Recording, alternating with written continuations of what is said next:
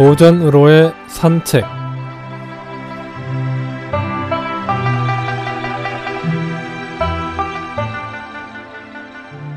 안녕하십니까 김혜영입니다. 오늘은 효빈이란 성어에 대해 알아보겠습니다.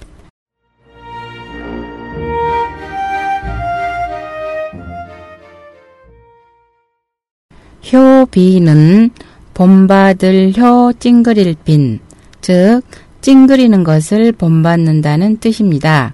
올나라의 미인 서시가 가슴앓이가 있어 얼굴을 찡그렸더니 어떤 추녀가 그걸 보고 미인은 찡그린다고 여겨 자기도 찡그렸다는 옛일에서 자기 분수를 모르고 남의 흉내를 램을 이르는 말 또는 남의 결점을 장점인 줄 알고 공연히 나무 흉내만 내는 일을 풍자하여 이르는 말입니다.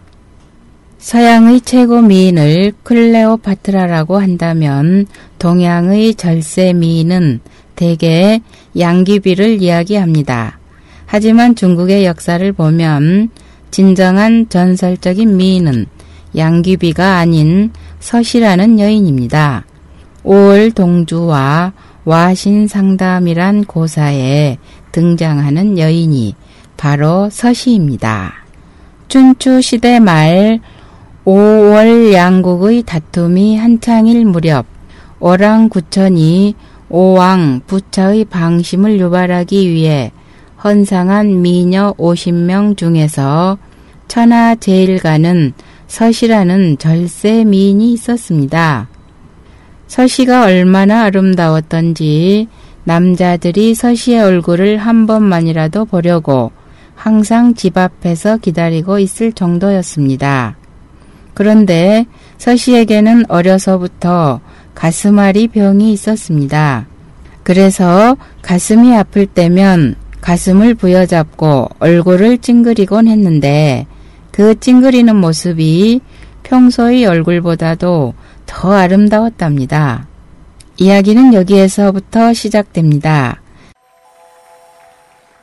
장자 천운편에 있는 이야기를 보면 서시가 어느 때 가슴앓이가 도져 고향으로 돌아갔습니다. 아픈 가슴을 한 손으로 누르며 얼굴을 찡그리며 걸어도 역시 절세 미인인지라 보기 드문 풍경은 사람들을 황홀하게 하였습니다. 한편 서시가 살고 있던 강 건너 마을에 동시라는 처녀가 살고 있었는데 동시는 서시와는 반대로 추녀 중에 추녀였습니다. 자신의 못생긴 얼굴을 비관해서 항상 집 밖을 나오지 않고 지내던 동시가 어느 날 서시의 찡그리는 모습에 남자들이 기절할 정도로 좋아한다는 이야기를 들었습니다.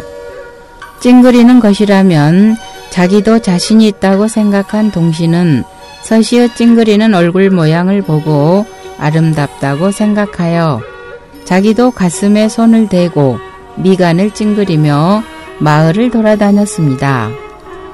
그 흉한 모습을 본 마을 사람들 중에 부자들은 문을 걸어 잠그고 나오지 않았고 가난한 사람들은 처자를 이끌고 먼 마을로 도망쳐 버렸다고 합니다. 동시는 무엇이 서시를 아름답게 하였는지 몰랐던 것이지요. 못생긴 여자 동시의 이야기는 중국 전래의 우화입니다. 그래서 생겨난 고사가 서시빈목 또는 효빈이란 성어입니다. 찡그림을 본받는다는 의미의 효빈, 맹목적으로 남을 따라하는 상황을 이 고사에 비유해서 사용하고 있습니다. 다산 정약용 선생은 동시의 찡그린 얼굴이란 한시에서 서시는 본래 아름다워 찡그림도 고왔으나 내 얼굴의 찡그림은 본 얼굴만 못하도다. 아 찡그림 흉내냄이 어찌 너뿐이랴. 세상에 이런 일 나는 많이 보았노라 라고 했습니다. 현대를 살아가는 우리를 돌아볼 때 자신의 주체성을 잃고 있지는 않는가를 다시 한번 되돌아보는 계기가 되었으면 합니다. 개인을 넘어 우리 사회, 국가적인 차원에서도 깊이 생각해 보아야 할 문제가 아닐까요?